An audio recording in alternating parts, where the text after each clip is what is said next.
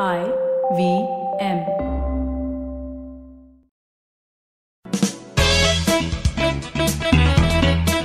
Welcome to Audio Gyan with Kedar Nimkar, a podcast that documents insightful conversations with Indian designers, artists, musicians, writers, thinkers, and creatives of all types. Catch us on iTunes or visit audiogyan.com for more Gyan sessions. Here's your host, Kedar Nimkar.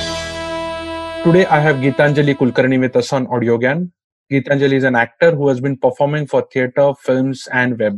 She has been always ahead of her time. Her quest to do something unconventional always paved a different way for her and people around her. Geetanjali's dedication is contagious and has given certain meaning to the most uncertain profession called acting.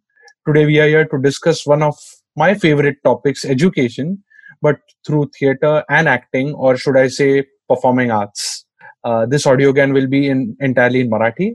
So thank you Gitanjali वेळ दिल्याबद्दल आणि it's a real honour to have you on Audiogyan thank you so much Kedar my pleasure thank you so much तर माझे प्रश्न आहेत एक चार पाच प्रश्न आहेत आणि एक्सक्यूज मी फॉर म्हणजे माझं थोडस मराठी एवढं काय असं प्रोफेशनल मराठी नाहीये पण मी प्रयत्न करीन ओके माझे माझ्या सगळ्याच भाषा कच्च्या आहेत त्यामुळे काही प्रॉब्लेम नाही.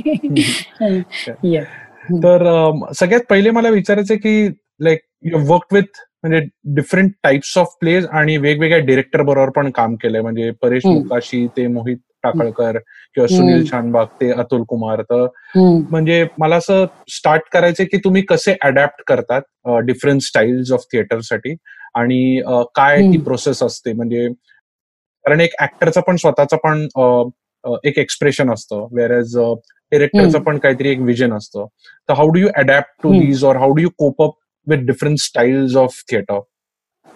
start there and then uh, we'll open up more questions as we go along. Yeah, yeah, yeah. of mm. course, of course. Basically मला असं वाटतं की जेव्हा आम्ही नॅशनल स्कूल ऑफ ड्रामामध्ये शिकलो तेव्हाच आम्हाला we were introduced to different kind of genres and different style of direction. कारण की आम्हाला वेगवेगळ्या पद्धतीचे दिग्दर्शक यायचे. अगदी बीव्ही कारंत पासनं रॉबिन दास पासनं अनुराधा कपूर पासनं Valentin Teplyakov Moscow Art Theatre. So the training itself was like that त्यामुळे we were train to adapt म्हणजे प्रत्येक आम्ही आणि संस्कृत uh, नाटकांचं सुद्धा आम्ही सादरीकरण केलं. फोक uh, नाटकं सुद्धा केली. शेक्सपियरची नाटकं सुद्धा केली अगदी ब्रेक आणि अगदी मॉडर्न रायटर्सची सुद्धा नाटकं केली. तर सगळ्या पद्धतीच्या नाटकांमध्ये वेगवेगळ्या पद्धतीच्या दिग्दर्शकांबरोबर वेगवेगळ्या थिएट्रिकल लँग्वेजेस मध्ये आम्ही काम केलं. आधी तीन वर्ष as students at National School of Drama त्यामुळे brain was already trained for that असं मी म्हणेन. आणि you you you prepare yourself कारण की तुम्हाला सवय लागते त्याची. तीन वर्ष जेव्हा तुम्ही दिवस रात्र नाटक करत असता नाटक वाचत असता नाटक बघत असता आजूबाजूला तेच वातावरण असतं त्यामुळे तुमचं ऑटोमॅटिकली टेम्परमेंट बनतं की ना?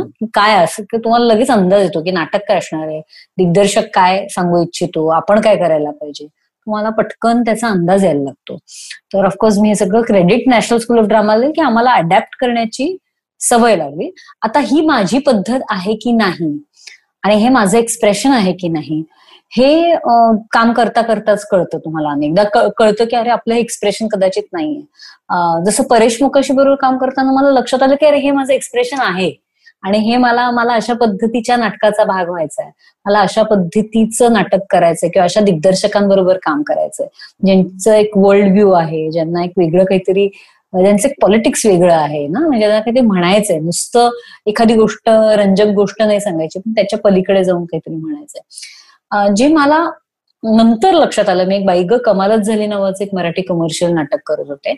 आणि ते त्याच्या प्रयत्नाला ही माझी भाषा नाही. हे नाटक मला जे सांगायचंय ते नाहीये. आणि मला मला आनंद झाला मी ते नाटक करताना. ह्याच यासाठी की मला कळलं की मी अशी ऍक्ट्रेस नाहीये की मी कुठल्याही गोष्टीचा भाग होऊ शकेन.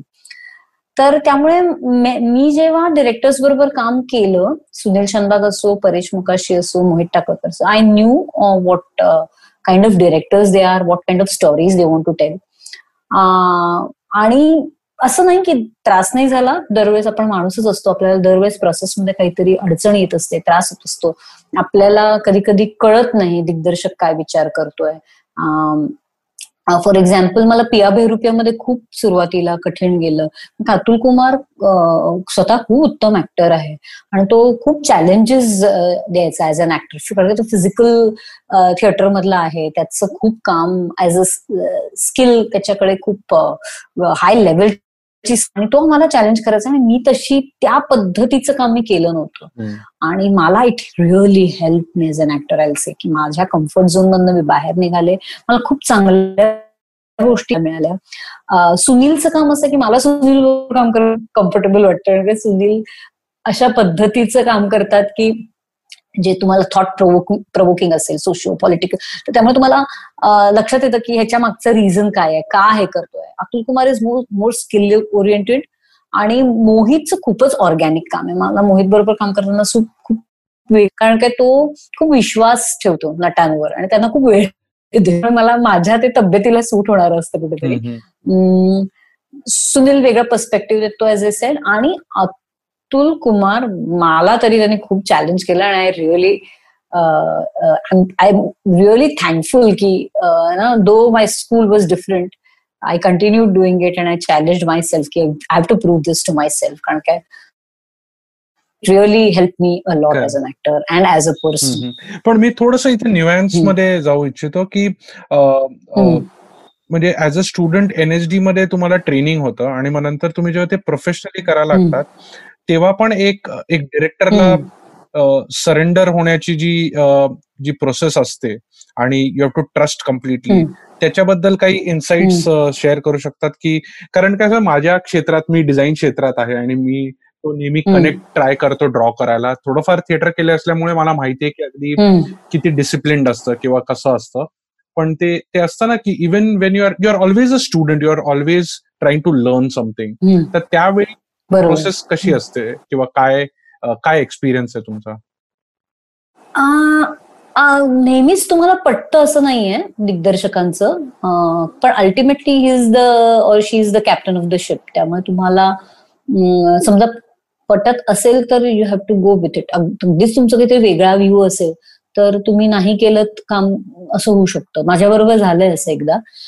मी एका नाव नाही घेऊ इच्छित पण एका मी दिग्दर्शकाबरोबर काम करत होते आणि आफ्टर अ पॉइंट मी खूप थकले काम करता करता. आणि मला लक्षात आलं मी नाही करू शकणार ते काम. म्हणजे अगदी मी पोलाइटली त्यांना सांगितलं की मी तुमच्याबरोबर नाही करू शकणार. नॉट दॅट म्हणजे मला काही तुमची पद्धत मान्य नाहीये वगैरे असं नाही पण मला जमत नाहीये हे काम करायला. म्हणजे मी खूप थकून जाते आणि मे बी माझी ती कपॅसिटी नाही ऍज अन ऍक्टर त्यामुळे मी माघार घेतली होती आणि मी नाही करू शकले त्यांच्या बरोबर काम. तर असं होतं अनेकदा तुमच्या बरोबर की तुम्ही एखादी गोष्ट नाही करू शकत किंवा तुमच्या कपॅसिटीच्या बाहेर असते किंवा तुमचं कदाचित म्हणणं वेगळं असतं. असं असू शकतं. आणि ते तुम्हाला ऍक्सेप्ट करायला पाहिजे. आणि अदरवाईज म्हणजे फॉर एक्झाम्पल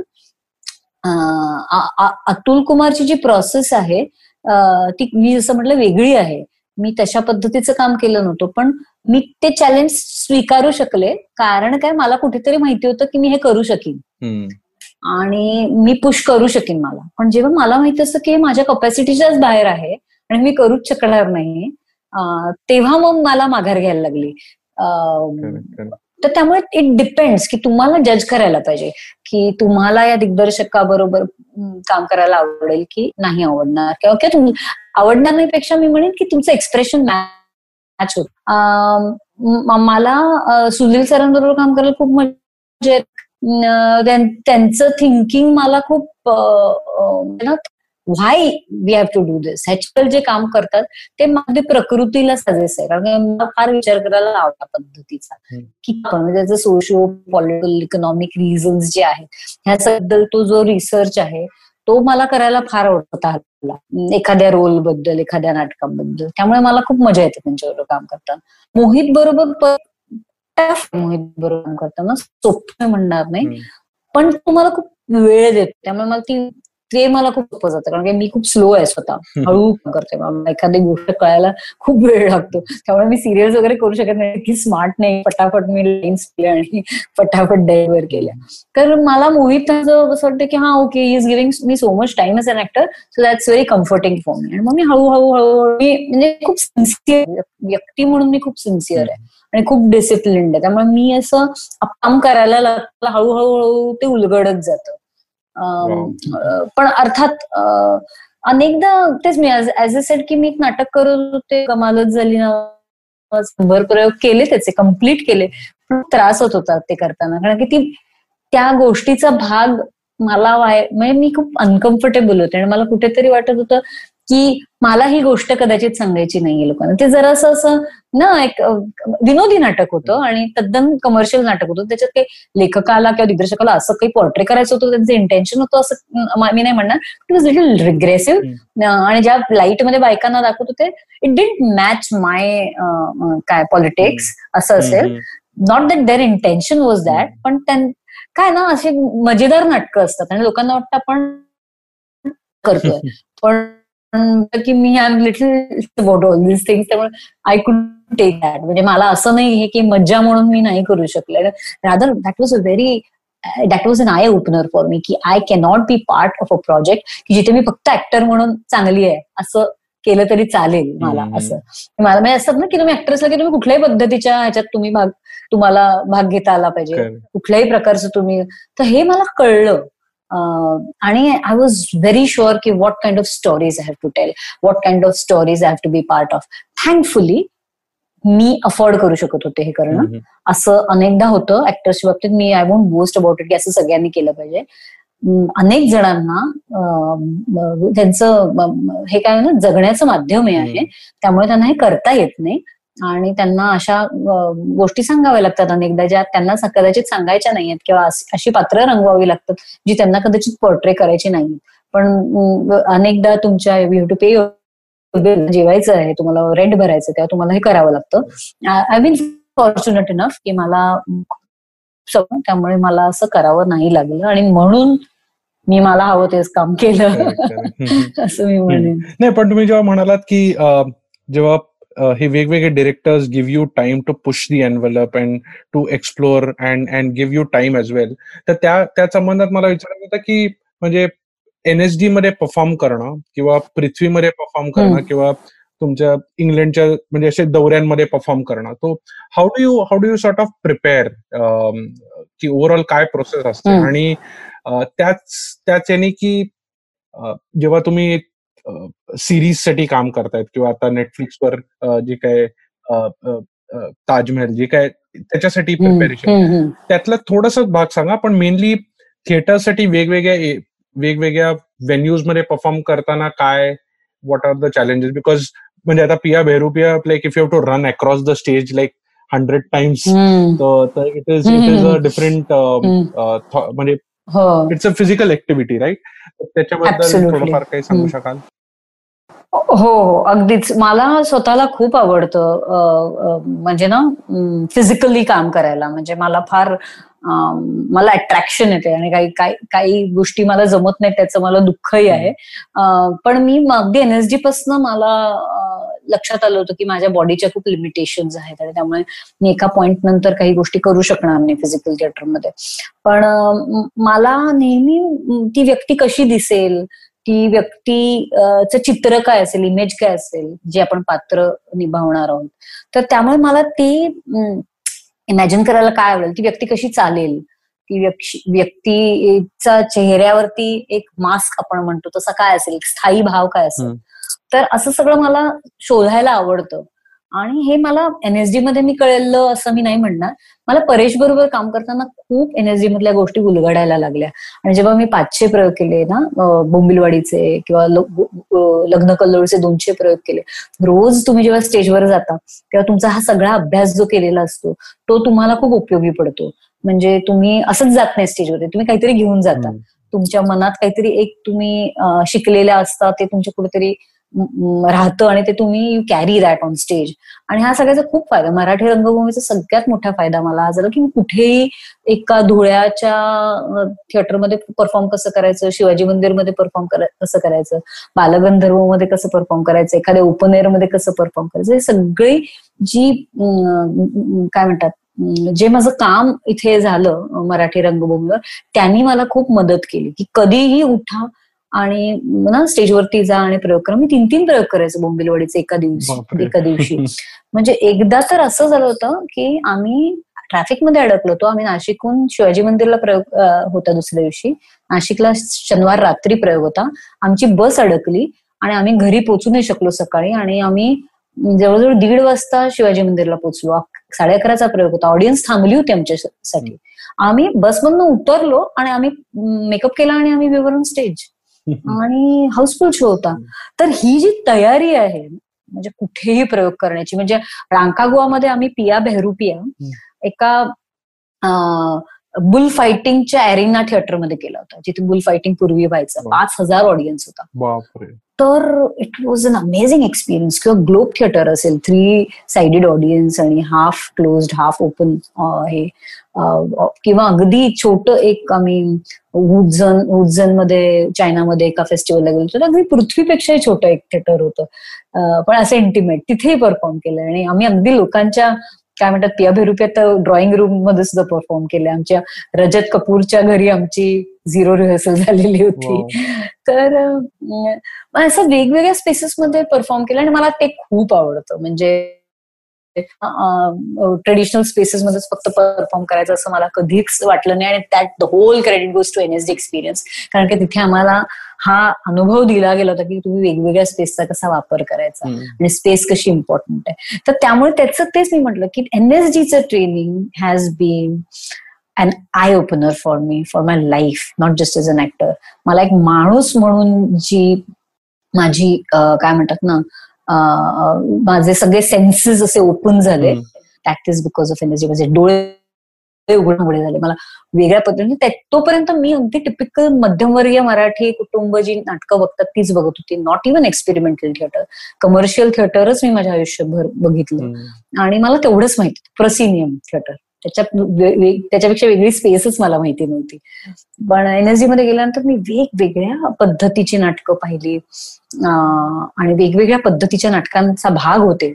त्यामुळे मला आय थिंक त्याच्या that was the main preparation आणि मग नंतर हा मराठी नाटकाचा अनुभव की रोज तुम्ही वेगळीकडे जाताय रोज वेगळ्या माणसांना फेस करताय ऍज अन ऍक्टर आणि कधीही कुठल्याही वेळेला तीन तीन प्रयोग चार चार प्रयोग तर पूर्ण त्यामुळे मला कुठेही आज जगातल्या कुठल्याही म्हणजे थंडीत कुडकुडत आम्ही जयपूरमध्ये पिया भेरुपिया ओपन एअरमध्ये केलाय.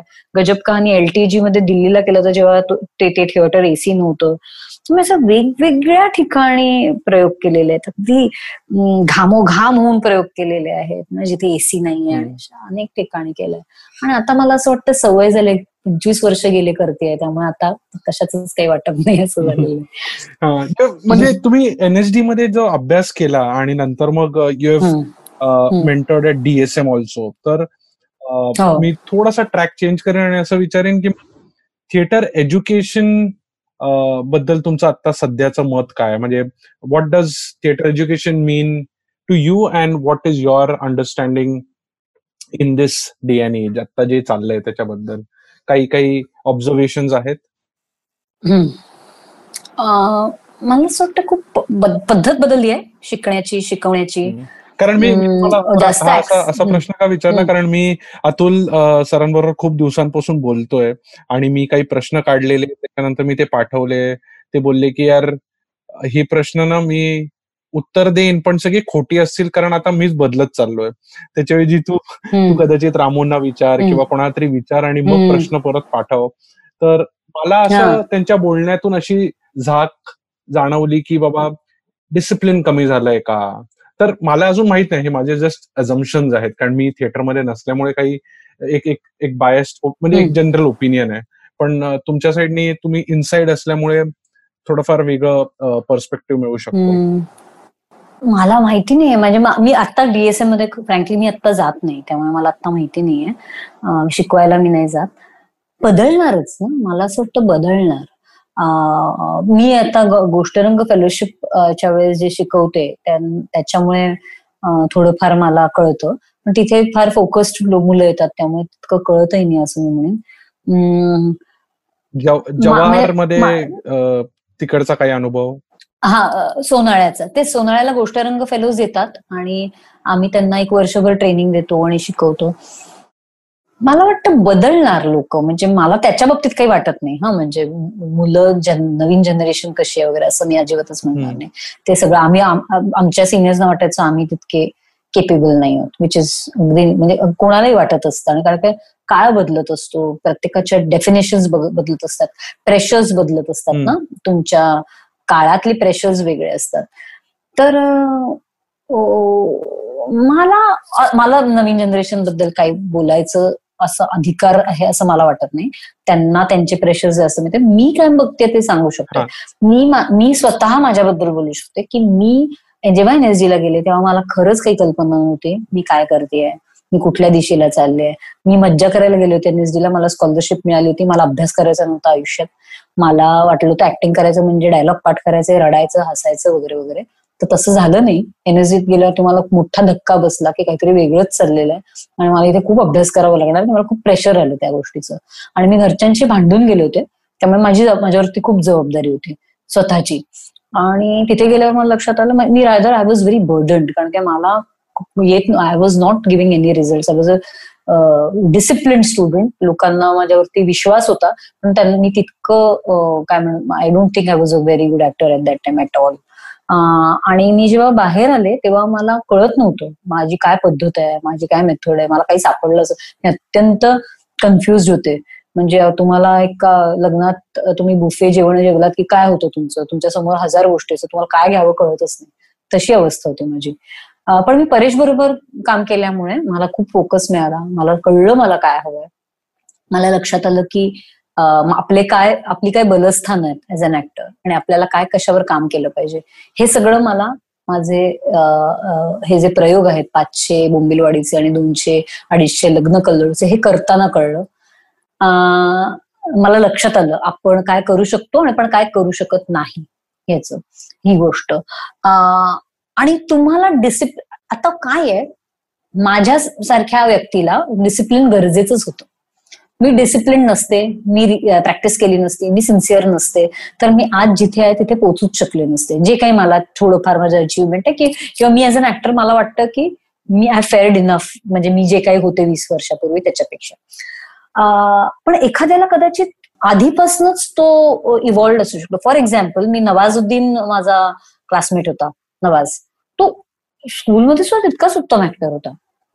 म्हणजे स्कूलमध्ये सुद्धा was very different from all of us त्याचं करण्याची पद्धत वेगळी होती. तो त्याच्याकडे लक्षच जायचं तो वेगळंच करायचा. आणि इट्स जस्ट की त्याला खूप वेळ लागला म्हणजे लोकांना वेळ लागला त्याला शोधायला पण ही वॉज ऑलवेज देअर म्हणजे तो मला ही was always promising as an actor तर त्यामुळे काही लोकांकडे ते असतं. त्यांनी काहीतरी आधी काम केलेलं असेल किंवा त्यांनी काहीतरी बघितलं की त्यांच्या आयुष्यात त्यांना असा काही अनुभव असतो त्याच्यामुळे ते अधिक उत्तम एक्सप्रेशन असतं त्यांचं. किंवा त्यांना कळलेलं असतं काय करायचंय. तर त्यामुळे डिसिप्लिन हा खूप सब्जेक्टिव्ह ही खूप सब्जेक्टिव्ह गोष्ट आहे. मी असं नाही म्हणणार की मला जितक्या डिसिप्लिनची गरज आहे कदाचित दुसऱ्या माणसाला गरज नसेल तितक्या डिसिप्लिनची त्याला ते सहज मिळालं असेल आयुष्यात. तर त्यांनी कशाला घ्यायची इतकी मेहनत? अननेसेसरीली समजा त्याला गरज नसेल ती मेहनत घ्यायची. तर हे एकदम तर एकदम त्यामुळे तुम्ही एकदम म्हणजे थोडस वेगळंच डेफिनेशन मला हो. जाणवते कारण माझ्या. माझ्या माझ्या. व्याख्या डिसिप्लिनच्या म्हणजे जनरली म्युझिकची क्षेत्रात असतात की काही लोक असतात पण त्यांना तेवढं त्या गुरुं थ्रू जावत लागतं मग तसं माझी व्याख्या होती पण.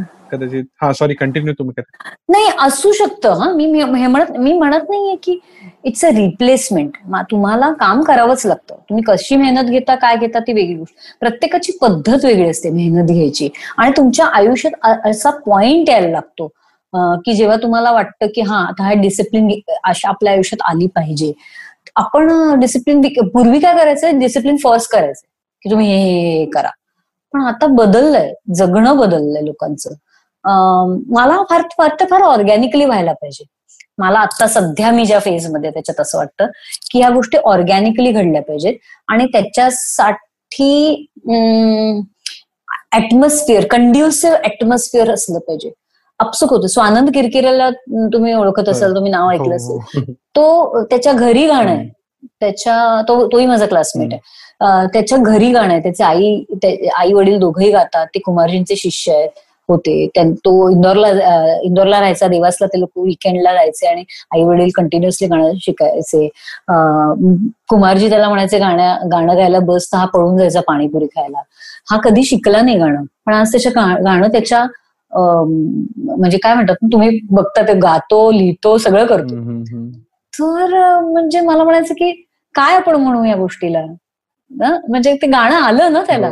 काही त्याला तर शकुंतलाबाई नगरकर तुम्ही ऐकलं असेल मी त्यांच्याबरोबर संगीत बरे नावाचा एक कार्यक्रम केला तो भूषण कोरगावकर आणि सावित्री मेधा अतुल ते करतात. तर तेव्हा मला त्यांच्या बरोबर गप्पा मारता आल्या. तर तेव्हा ते म्हणजे आम्ही लहानपणापासून हे बघतोय हे बघतोय तर आम्हाला काय असं वेगळं करावं नाही लागत. ते होतं आमच्याकडनं. लहानपणी आम्ही केली प्रॅक्टिस नाही असं तर I am not demeaning practice I am not demeaning discipline Kathakali actors चौदा चौदा वर्ष रियाज करताना हे मिळतं. पण ते तुमच्या तब्येतीवर आहे असं मला वाटतं. तुम्हाला काय पद्धतीचं काम करायचंय? तुम्हाला तुम्ही माणूस म्हणून कसे आहात? तुम्हाला ते खरंच काय म्हणतात ते इज इट युअर कॉलिंग. ह्याच्यावरती खूप अवलंबून आहे. समजा मला अत्यंत अशा पद्धतीच्या गोष्टी सांगायच्या ज्याच्यात इतका रियाज कदाचित गरजेचाच नाहीये तर का करायचा. मला कथकली परफॉर्म करायचं असेल तर मला तेवढा रियाज करावा लागणार. नक्कीच. मला क्लासिकल गाणं करायला लागेल तर मला कदाचित तेवढा रियाज करावा लागणार. पण मला अशी एखादी सहज गोष्ट करायची असेल कदाचित मला तितक्या रियाजाची गरज नसेल त्याच्यासाठी. तुम्हाला काय हवंय ह्याच्यावरती अवलंबून. इनफॅक्ट मानसी जोशी आणि नमित दास हे दोघं पण असे शिकलेले म्हणजे गायक नाहीयेत पण. किती सहजपणे गाऊ शकतात आणि सुंदर. आता नमितचं सुद्धा घरी गाणं आहे ना त्याचे वडील चंदन दास. मोठे सिंगर आहेत गझल गायक आहेत आई त्याची गाणं गाते. तर ते तेच म्हणजे घरीच लहानपणापासून गाणे गाणं ऐकल्यावरती तुम्ही तसंच जसं आपण भाषा उचलतो ना आपल्या आई वडिलांची भाषा आपण उचलतो. समजा तुम्ही वेगळ्या कम- वेगवेगळ्या कम्युनिटीजमध्ये वेगवेगळी भाषा बोलली जाते. तुम्ही कुठे आहात काय आहात? त्याप्रमाणे आपली भाषा असते. आपण मुंबईतली लोक वेगळी भाषा बोलतो. पुण्यात गेला तर वेगळी भाषा ऐकायला मिळते. आमच्या सोनाळ्याला आल्या तर वेगळी भाषा ऐकायला मिळते. तर त्यामुळे तसंच आहे ते. तुम्ही काय तुमच्या म्हणजे तुम्ही कुठल्या घरी आणि कुठल्या आजूबाजूला तुमच्या काय आहे? त्यानुसार तुम्ही काय म्हणतात तुमचे म्हणजे तुम्ही शिकता जे काही आजूबाजूला असतं ते.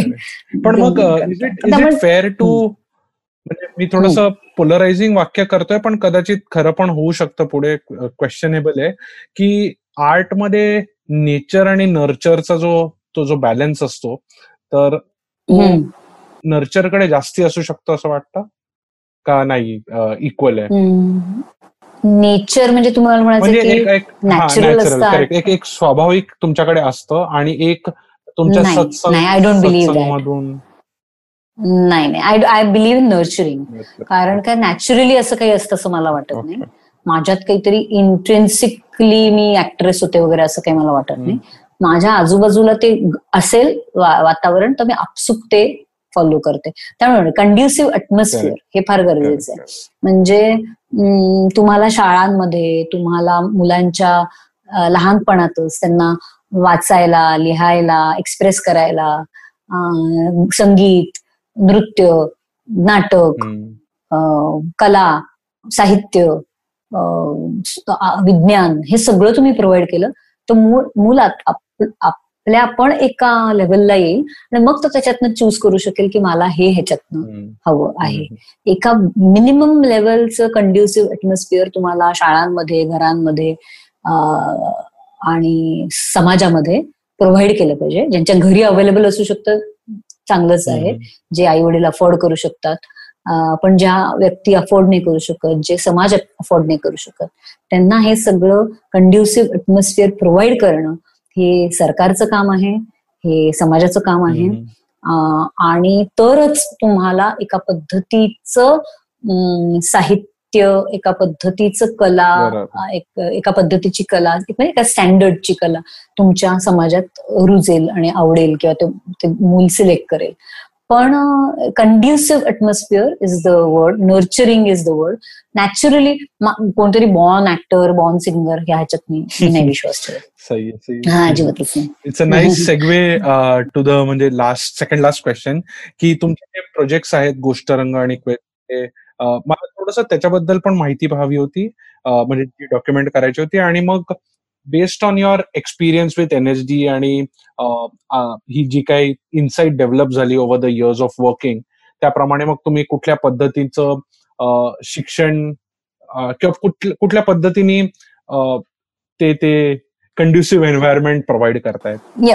म्हणजे गोष्टरंग आणि क्वेस्ट हे दोन्ही प्रोजेक्ट हो हो. बेसिकली काय झालं की क्वेस्टकडे आकर्षित होण्याचं कारणच हे होतं की हे लक्षात आलं की एज्युकेशन फार महत्वाचं आहे आयुष्यात. कारण काय मी असं म्हटलं की मला एज्युकेशन माझ्याकडे नसतं एन एस डी सारखं.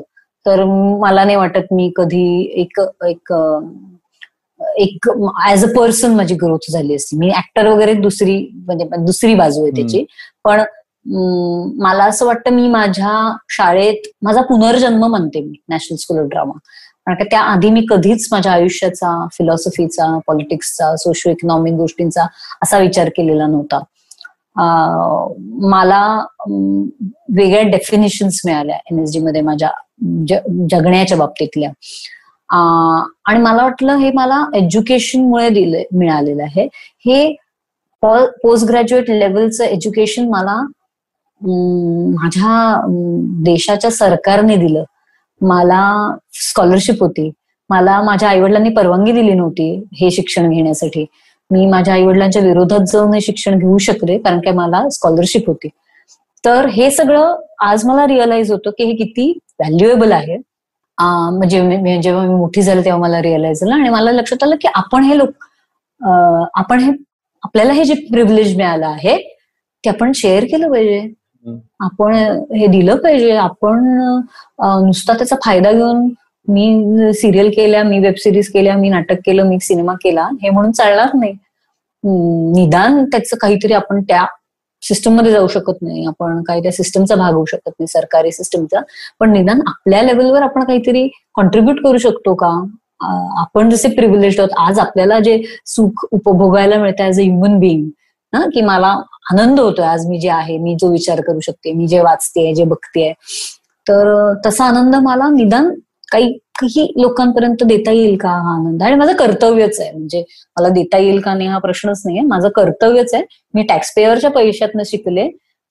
त्यामुळे मला हे म्हणजे इट्स माय ड्युटी की मी परत हे करीन समाजाला. तर quest was a good opportunity त्यामुळे क्वेस्टमध्ये काम करताना लक्षात आलं की आपण टीचर्सना एम्पॉवर करू शकतो. नाटकाच्या मार्फत आपण त्यांना एक एक्सप्रेशन देऊ शकतो. ज्या पद्धतीने ते धडा शिकवतात ज्या पद्धतीने ते व्हिज्युअलाइज करतात ज्या पद्धतीने ते बॉडी लँग्वेज त्यांचा आवाज वापरतात ते सगळ्याचा कदाचित त्यांना फायदा होईल. असं करत करत गोष्ट ह्याच्यात आहे. ओके आणि आणि मग तिकडे कशा पद्धतीचं ते वातावरण क्रिएट करण्याची काय प्रोसेस असते? म्हणजे थोडस डिटेल सांगता आलं तर? हो हो. गोष्टरंग ऍक्च्युली सुरू झालं ह्याच कारणास्तव की आम्हाला लक्षात आलं की परफॉर्मन्स ऑफ चिल्ड्रन्स लिटरेचर हे फार महत्वाचं आहे. कारण काय आपण ज्या मुलांबरोबर काम करतो आम्ही सोनाळ्यात आमचा बे- आमचा बेस आहे. सोनाळा हे वाडा तालुक्यात एक गाव आहे. आणि पालघर जिल्ह्यातल्या ज्या आश्रमशाळा आहेत त्यांच्याबरोबर आम्ही काम करतो. आणि महाराष्ट्रातल्या इतरही काही ग्रामीण भागातल्या शाळांमध्ये आणि आदिवासी भागांमध्ये काम करतो. तर मुलांमध्ये ज्या गव्हर्नमेंट स्कूल्स असतात आश्रमशाळा असतील जिल्हा परिषदेच्या शाळा असतील तिथे आम्ही पुस्तकं नेण्याचं काम करतो. पुस्तकं न्यायची आणि त्याच्यातल्या काही गोष्टी निवडायच्या आणि त्या परफॉर्म करायच्या. आणि त्या परफॉर्मन्समुळे त्यांना हे लक्षात येऊ शकतं की काय? की अरे ही गोष्ट इतकी मजेदार आहे ह्याच्यात असे अशी अशी पात्र आहेत ती पात्र असं असं बोलतात. मग हीच गोष्ट समजा या पुस्तकात असेल तर आपल्याला ही वाचायला आवडेल का? हे एक्सप्लोअर करायसाठी एक खूप काय म्हणतात खूप छोटा प्रयत्न आहे हा. पण it's very important in a child education to perform literature कारण काय? त्याच्यामुळे त्याला जे एक पुस्तकात एक ब्लॅक अँड व्हाईटमध्ये लिहिलेलं असतं ना त्याच्याबद्दल व्हिज्युअलाइज करायला मदत होते. आणि तो शब्दांकडे ज्या कल्चरमध्ये रिडिंग रायटिंग नाहीये ज्या घरांमध्ये पुस्तकं नाही आहेत ज्यांना लिखाण वाचन हे अत्यंत कंटाळवणं आहे की काय असं अशी वेळ येते त्यांच्या आयुष्यात. कारण की ती भाषा त्यांची नाहीये. ते भाषा वेगळी बोलत असतात घरी. आणि पुस्तकातली भाषा अत्यंत वेगळी असते. तर त्यामुळे त्यांना तो ब्रिज फार गरजेचा असतो. त्यांचा ते हँड होल्डिंग फार गरजेचं असतं. जे आपण मगाशी म्हटलं नर्चरिंग तुम्हाला कंड्युसिव्ह ऍटमॉस्फिअर तयार करायला लागेल तर मूल वाचणार आहे तर मूल लिहिणार. आहे तुम्ही ते ऍटमॉस्फिअरच नाही डेव्हलप केलं आजूबाजूला तर ते मूल वाचेल कसं लिहिल कसं ते एक्झाममध्ये मार्क कसं मिळेल? सुंदर आणि कसं कसं कॉम्पिट करेल ते? गावातलं मूल ज्याच्या घरी एक पुस्तक येत नाही एक न्यूजपेपर येत नाही. आणि कसं ते तुमच्या शहरातल्या मुलांबरोबर कॉम्पिट करणं जिथे हजारो पुस्तकं हजारो लिटरेचरच्या वेग लिटरेचर वेगवेगळ्या रूपात अवेलेबल आहे. आमच्या आदिवासी पाड्यांमध्ये आला तर तुम्हाला एक होर्डिंग दिसणार नाही. एक पॅम्फलेट दिसणार नाही. तर कसं त्या मुलाने कॉम्पिट करायचं? त्यामुळे तुम्हाला गरजेचं आहे की त्या मुलांना प्रोव्हाइड करणं कंड्युसिव्ह नुसतं शाळेत घालून चालणार नाही आपल्याला. नुसतं हे म्हणून चालणार नाही की रिझर्वेशन नको. रिझर्वेशन गरजेचं आहे. ती मुलं एवढं आईवज घेऊन नाही आले आहेत पिढ्यान पिढ्या त्यांची पहिली जनरेशन जी शाळेत जाते. त्यांचे आई वडील शिकलेले नाही आहेत. त्यांच्या घरी पुस्तकं नाही आहेत. त्यांना त्यांची भाषा वेगळी आहे. आणि आपल्याला आपण खूप प्रिव्हिलेज कम्युनिटीज मधून आलेलो. आपल्याला माझ्या आजूबाजू तू काय म्हणतो आम्ही प्रिव्हिलेज आहोत आम्ही प्रिव्हिलेज आहोत. असं कसं म्हणतात आमच्या घरी हे होतं. आपल्याला माहितीच नाही आपलं काय प्रिव्हिलेज आहे. मी एक बोलते माझं प्रिव्हिलेज आहे मला व्हॉइस आहे. आदिवासींना आवाज नाहीये. आदिवासींचे शब्दच पोचत नाहीत आपल्यापर्यंत. आदिवासी काय सगळ्या अनेक जाती जमातींचे तर त्यामुळे खूप विदारक अवस्था आहे. आपल्याला कल्पना नाहीये. आपण दाबलेले आहेत आवाज. पिढ्यान पिढ्या दाबलेले आवाज आहेत. त्यांना आवाज द्यायचा असेल त्यांना कंड्युसिव्ह अॅटमॉस्फिअर देणं हे आपली जबाबदारी आहे. एकाने प्रत्येक एका माणसाने एक जबाबदारी घेतली ना तर आपल्या देशाचा प्रत्येक प्रॉब्लेम आपण सरकारवरती अवलंबून राहणं वगैरे मला माहिती आहे. हे सगळं पॉलिसी लेवलला व्हायला पाहिजे. मला अगदी कल्पना आहे. एक इंडिव्हिज्युअल काहीही करू शकत नाही. पण निदान आपल्या स्वतःच्या सॅटिस्फॅक्शनसाठी तरी आपण हे करायला पाहिजे. आणि आपली प्रत्येकाची जबाबदारी आहे असं मला वाटतं. म्हणजे याच्यात काहीच मी कन्सेशन नाही घेऊ इच्छित त्याच्यात की आपण मी मी करायची गरज नाहीये. नाही मी टॅक्स भरते म्हणून मी करायची गरज नाही नाही तुम्ही टॅक्स नुसते भरत नाही तुम्ही खूप पिढ्यान पिढ्या प्रिव्हिलेजेस घेतलेले आहात. त्यामुळे तुम्हाला तुमचं हे कर्तव्यच आहे. आणि reservation is necessary in life scholarships are necessary in life government colleges, post graduate colleges, universities, which allow the, people from lower economic strata to get free education is necessary. It is very necessary in our country. जेव्हा सत्तर टक्के जनता ही गरीब घरातनं ही गरीब गरीब community मधनं आलेली आहे व्हेरी इन्स्पायरिंग ऍक्च्युली मला कारण तुम्ही जेव्हा बोललात ना की तुम्ही वाचून दाखवत असाल आणि ती ती ती स्टोरी मधनं त्या मुलं इन्स्पायर होत असतील तर त्या मुलाला त्या मुलांना कदाचित किती पॉसिबिलिटीज आहेत याचं एक एक ऍटलिस्ट झलक तर मिळतच असेल. कारण मी स्वतः म्हणजे थोडासा प्रिव्हिलेज बॅकग्राऊंड मधून असताना मी जेव्हा आणि माझं असं मराठी वाचन काही असं फारसं नाहीये. म्हणजे वाचनच कमी आहे. ओव्हरऑल ऑडिओ मी खूप ऐकतो. पण मी आता रिसेंटली अतुल पेठेंचं ते त्यांनी एक आर्किटेक्टवर पुस्तक आहे आर्किटेक्चरवर तर ते त्यांनी त्यांचं वाचन केलेलं.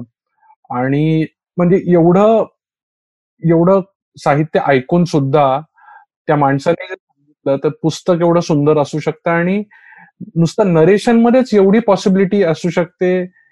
हे या एवढ्या बॅकग्राऊंडच्या माणसाला पण एकदम भारी वाटतं. तर त्या मुलाला तर छोटासा नज पण खूप खूप इम्पॅक्ट आणेल याची हो हो. खूप खूप महत्वाचं आहे. मुलं पुस्तकांकडे अट्रॅक्ट होतात. नाटक पाहिल्यानंतर पुस्तक मागतात. सगळे मिळून वाचतात. त्यांना पुस्तक हात लावायला मिळत नाही अशी पुस्तकं. ग्लॉसी कलरफुल बुक्स त्यांना मिळत नाहीत. आपल्यासाठी क्रेयॉन आणि पेपर्स हे किती नॉर्मल आहे शहरातल्या मुलांसाठी. स्केच पेन पडलेले असतात. एवढं साहित्य असतं. तिकडे एक कागद मिळणं मुलांना एवढा आनंद होतो. एक कागद मिळाला चित्र काढायला मिळाली तर. आणि तुला हवं ते काढ हे सांगितलं तर ते तर इतके खुश असतात. मग असं कधी कोणी सांगितलेलंच नाहीये. मध्ये आपण जाऊन बघितलं तर जिथे आहात तिथेच म्हणजे मी तर म्हटलं मी ह्या शाळेत मी चांगल्या शाळेत जाऊन कधी शिकले नाही. तर ह्या शाळेत जाऊन तुम्ही काहीच शिकले नाही हो. खूप म्हणून म्हटलं की आपण आपल्याला कल कल्पनाच नाही आहे की एका गावात की गावाच्या पेक्षा सुद्धा एका ग्राम अत्यंत दुर्गम ठिकाणी मुलं कशी शिकतायत आणि सरकारने सिस्टम केली जी आहे जिल्हा परिषद शाळा प्रत्येक किलोमीटर वरती असणं ही खूप मोठी म्हणजे राईट टू एज्युकेशनमुळे मुलांना एवढं मोठं शस्त्र मिळालं आहे आणि राईट टू एज्युकेशन आणि मिड डे मील हे अत्यंत आवश्यक आहे मुलांसाठी. ते जेवायला येतात पण त्यानिमित्ताने ते शिकतात. त्यांना पोषणही मिळतं त्यांना शिकायलाही मिळतं. सरकारचा खूप मोठा रोल आहे. हे सगळं प्रायव्हेटायझेशन करून चालणार नाही आपल्याला आपल्यासारख्या देशात. हे खूप महत्वाचं आपण गोष्ट लक्षात घ्यायला पाहिजे. एवढी एवढं मोठं इन्फ्रास्ट्रक्चर प्रायव्हेट ऑर्गनायझेशन चालवू शकत नाही. पैसे समजा प्रायव्हेट ऑर्गनायझेशन दिलं तर तेवढे पैसे देण्याची ताकद नाही मुलांची. मुलं रस्त्यावर येतील आणि त्याचा काय म्हणतात खूप मोठा मोठं नुकसान आपल्यालाच होणार आहे जे प्रिव्हिलेज कम्युनिटीचे आहेत. कारण काय त्याच्यामुळे बेरोजगारी वाढणार त्याच्यामुळे मुलं शिकणार नाहीत स्किल्ड तुम्हाला लोक मिळणार नाहीत त्याच्यामुळे गुन्हेगारी वाढणार. विफलता वाढणार जी ऑलरेडी वाढली आहे नैराश्य वाढलेलं आहे ग्रामीण भागांमध्ये सुद्धा भरपूर प्रमाणात तर खूप खूप भयानक सिच्युएशन निर्माण होईल. म्हणजे एकदा मी असंच म्हणलो तो काय एक वर्षा संसर्गबुद्धे म्हणून पुण्यातल्या टीचर मोठ्या एज्युकेशनिस्ट आहेत. तर त्यांना मी म्हटलं अहो वर्षातही मला खूप काळजी वाटते हो, एवढ्या या मोठ्या एवढी मुलं ती काय खरं तर शिकतायत? त्यांना मिळतंय का क्वालिटी एज्युकेशन तर ते म्हण त्या म्हटल्या निदान ते त्या शाळेत तरी आहेत नाही तर रस्त्यावर असतील. इमॅजिन करा काय. तर त्यामुळे तुम्हाला किती लहान मुलांची काळजी घेतली पाहिजे त्यांना किती हँड होल्डिंग केलं पाहिजे त्यांना केवढं आपण साहित्य आणि मटेरियल हे सगळं दिलं पाहिजे. म्हणजे म्हणजे क्वालिटेटिव्हली क्वांटिटेटिव्हली तर कुठेतरी एखादं मूल काहीतरी म्हणजे इन्स्पायर होऊन काहीतरी एक मोठ्या पदावर जाईल आणि मग तो कदाचित चेंज आणेल त्या पूर्ण कम्युनिटीसाठी नाही आणि मोठ्या पदावर काय चांगला मनुष्य झालं तरी म्हणजे खूप झालं असं आता हा मी सिस्टम लेवलवरती म्हणते. म्हणजे त्या कम्युनिटीसाठी पर्टिक्युलर. कारण. की आज जेव्हा आपण बघतो वेगवेगळ्या कम्युनिटीजचं रेप्रेझेंटेशन आहे त्याचं कारण गेले साठ वर्ष हे काम झालंय म्हणून. आज त्या लोकांना रेप्रेझेंटेशन नसतं. आज मुला मुलींचं बायकांचं एवढं रेप्रेझेंटेशन दिसतं आपल्याला कारण काय अठराशे पन्नास साली त्या सावित्रीबाईंनी लोकांनी दगड मारल्यानंतरही शेण फेकल्यानंतरही शाळा चालवली. म्हणून आज मी तुमच्याशी बोलू शकते इथे. तर कदाचित मी आज कुठेतरी. काय माहिती काय करत असते नाही मी पण इनफॅक्ट म्हणजे मी जरा पुलंचा थोडासा फॅन असल्यामुळे पुलंचं पण एक वाक्य एका भाषणात ते बोलतात की कुठली अशी तरुणी एकदम जोर जोरात सायकलवर जाताना दिसली तर मला असं तिला थांबवून विचारावं वाटतं की बाबा हे तुला जे स्वातंत्र्य मिळालं याच्यासाठी कुठेतरी सावित्रीबाई फुलेंनी दगड खाल्लेत म्हणजे ते एक वाक्य मी ऐकलेलं आणि त्याच्यानंतर म्हणजे I been just thinking. About it ever. हो हो नाही अगदीच अगदीच आणि त्यामुळे इट इज व्हेरी व्हॅल्युएबल आणि मला त्याचा फार आनंद होतो की म्हणजे मी जेव्हा गावांमध्ये काम करते आणि मी एखाद्या मुलाच्या चेहऱ्यावरती त्याला हसताना पाहते एखादं गाणं ऐकताना किंवा गाणं म्हणताना किंवा एखादं नाटक बघताना तर मला खूप खूप म्हणजे इतका मोठा आनंद मला अगदी कुठल्या रिव्ह्यू मध्ये माझं नाव आलं तरी येत होत नाही. जो मला आनंद आमच्या एखाद्या आदिवासी पाड्यातल्या मुलाला किंवा मुलीला नाटक बघताना तो जेव्हा हसतो हे बघून मिळतो.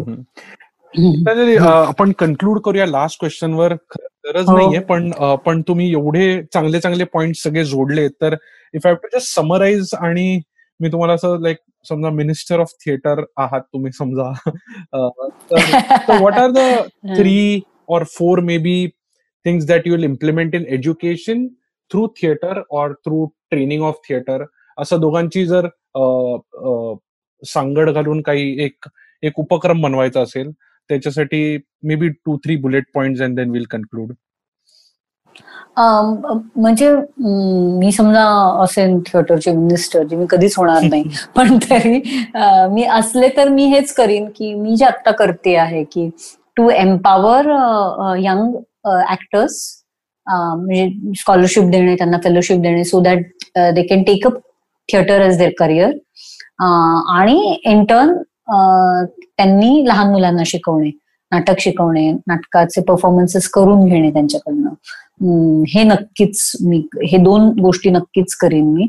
आणि also theatre for teachers general teachers म्हणजे सगळ्या ज्या आपले वेगवेगळे विषय शिकवणारे टीचर्स आहेत त्यांच्यासाठी थिएटर ट्रेनिंग नक्की मी हे करेन. कारण काय त्याच्यामुळे खूप मुलं एम्पावर होतील वेगवेगळ्या दृष्टीने. कारण काय थिएटर हे अशी कला आहे हे असं परफॉर्मिंग आर्ट आहे ज्याच्यात तुमचं बॉडी माइंड व्हॉइस हा एकत्रितपणे काम करतो.